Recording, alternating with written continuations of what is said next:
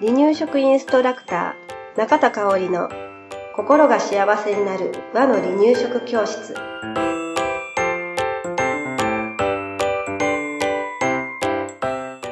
第129回です。番組アシスタントの山本智子です。よろしくお願いします。はい今日もよろしくお願いしますえー、これ実はうん1回カットして 2回目なんですが、うん。えー初めて30分後あ30分ちゃうわ。30秒後に、うん。あの一斉避難訓練、うんうんうん。西宮市の、うん。の兵庫かな？兵庫なんかね兵庫県か。うん、大きい地域やった。そうそう。の、えーサイレンが、うん携帯がめっちゃ鳴り始めて、びっくりして。まだちょっとドキドキしてる。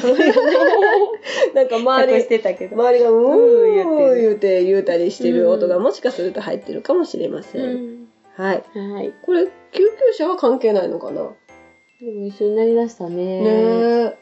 なんか結構大きい。だって、なんかカード入ってたよね、小学校、中学校から。あそうだった？んんそうだったとかなりますねな。そっか、知らないわ。うんうん知らないわとか言大ったらあかんわ津波なんちゃらでも、どっかで見た見た。ということで、うん。はい。始めていきたいと思います。はい。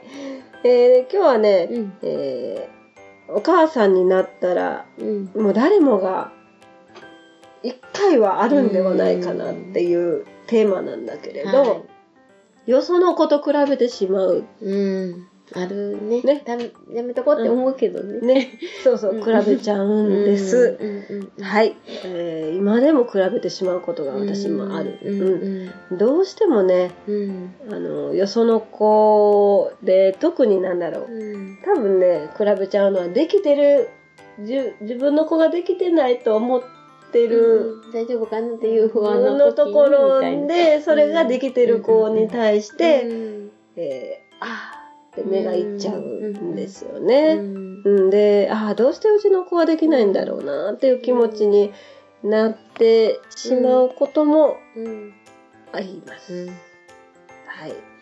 で、私自身もうんそうだし、えーきっとともこさんの子もそうだと思う。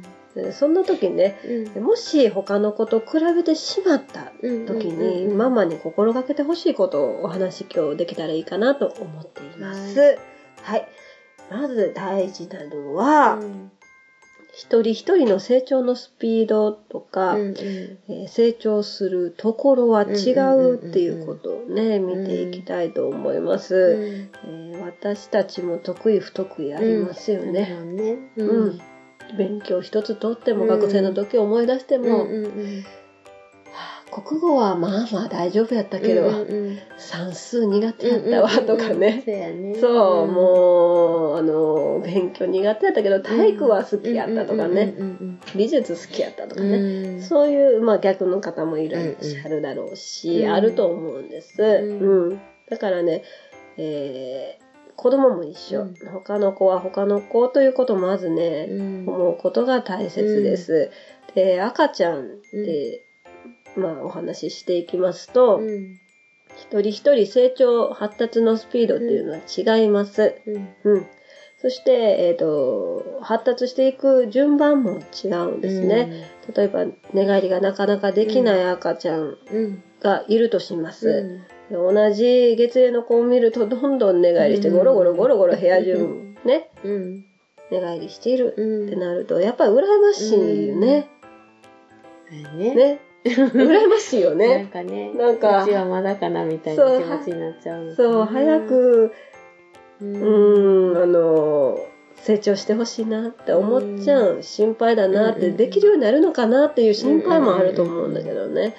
で、思っちゃうんだけれど、他の点で見てみると、うん。もしかするとあなたの子は、うん。あーとか、うーとかいうね、難語をどんどん言ってて、うん。体をそのゴロゴロね、寝返りして動かす子よりもお話しすることが上手かもしれない。うん。うん。で今はお話しすることに、うん。あの意識が向けられていて、楽しい時期なのかもしれない、うんうんだからこそ体が動かない。動くの後で動くの後で、みたいなねうん優先順位がね、うんうんうん。赤ちゃんなりにあるのかもしれないということでね、えーそういう視点で見てみてもいいかなと思います。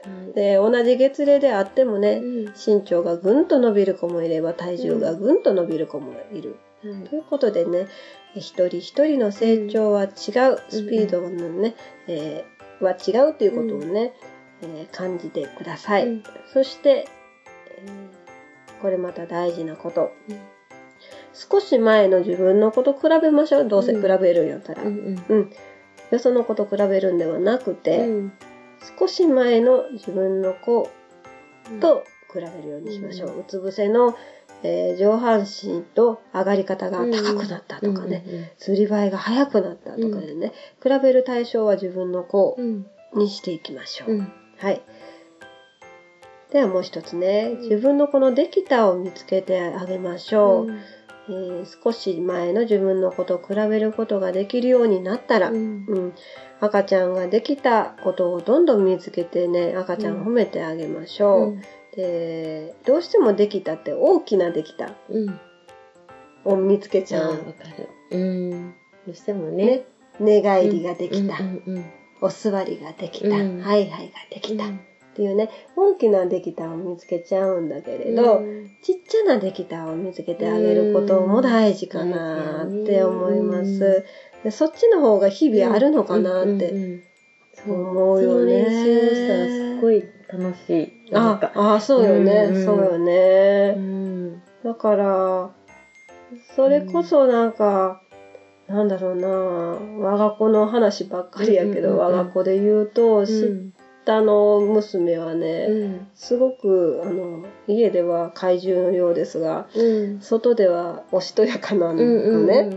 で、手も上げないし、うん。先生とかみんなの前では声も出ないしうんうん。っていうのがもう幼稚園の時かうんらうん。だったのね。うん。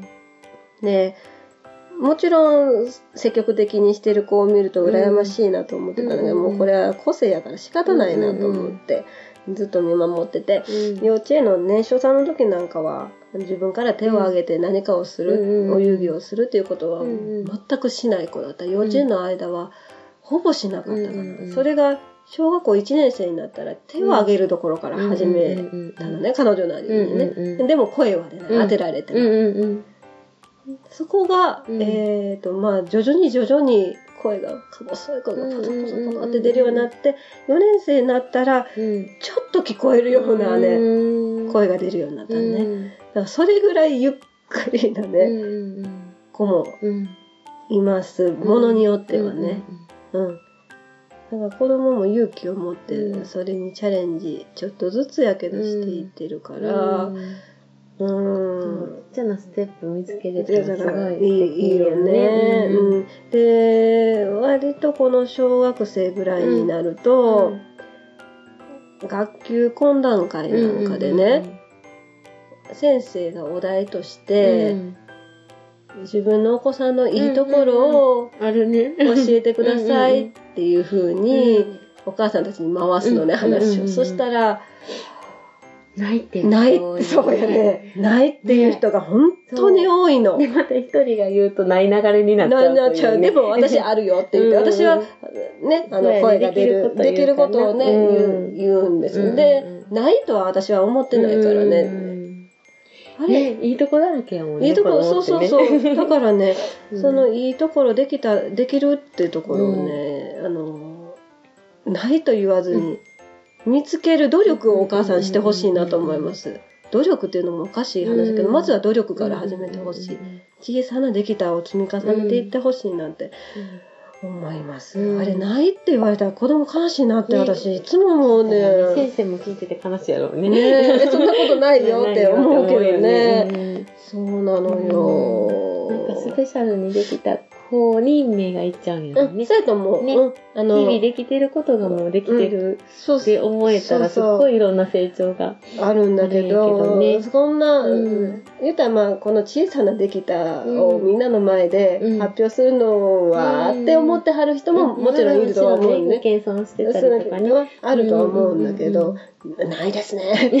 もう触ってくれたらいるね うんって、絶対あるよ、お母さんって思ったりするので、あの、皆さんはね、その小さな、小さなできたをね、どんどん見つけていってほしいなと思います。うんはい。そしてね、えー、どうしても悩んだ時っていうのをね、うん、専門家に相談すること大事かなって思います。成長発達とか心配な時はね、自己判断するのではなく専門家に相談しましょう。そして例えばあの赤ちゃんの成長発達もそうだけど、お母さんがちょっと心が疲れてしまった時も、誰かに話すだけでね、全然変わってくるので、うん、専門家までちょっと足が届かなくても、足が届かない。変な言い方？足が、うん、向かない、手が届かない。足が向かない。足が向かない。なんだろう。そっちまではいかなくても、誰かに相談するということは大事ですね。うん。で、あのー、特にうちは、012歳をお預かりしている保育所なので、うん、よく保育所で相談されることは、うん、言葉が出てくるのでが遅いのではないかっていう相談なんですね。うん、で保育所の中に、同じ月齢ぐらいの、年齢ぐらいの子がいて、その子がめっちゃ喋るのに、自分の子が喋らなかったら、そこが比較対象になってしまって、ねあの比べてしまう。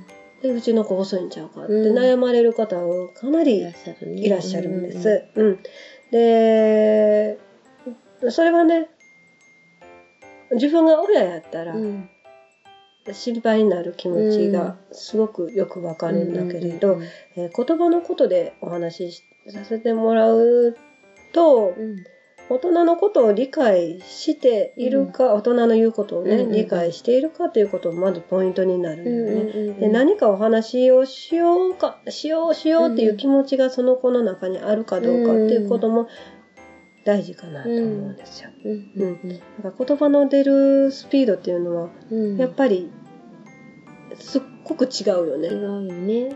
うん、で、また喋るの好きなこと、もう静かな子っていうのでも多分変わるやろしね。ね変わるやろし。喋るのゆっくりやからってもの静かとは限らないけど。うんうんそうそう。だから、もう聞いてすぐもうパパパって喋る子もタイプの中ではいるけれど、聞いて自分の中ですごくすごく溜め込んで溜め込んで、ある瞬間にどっかめっちゃ喋るよ。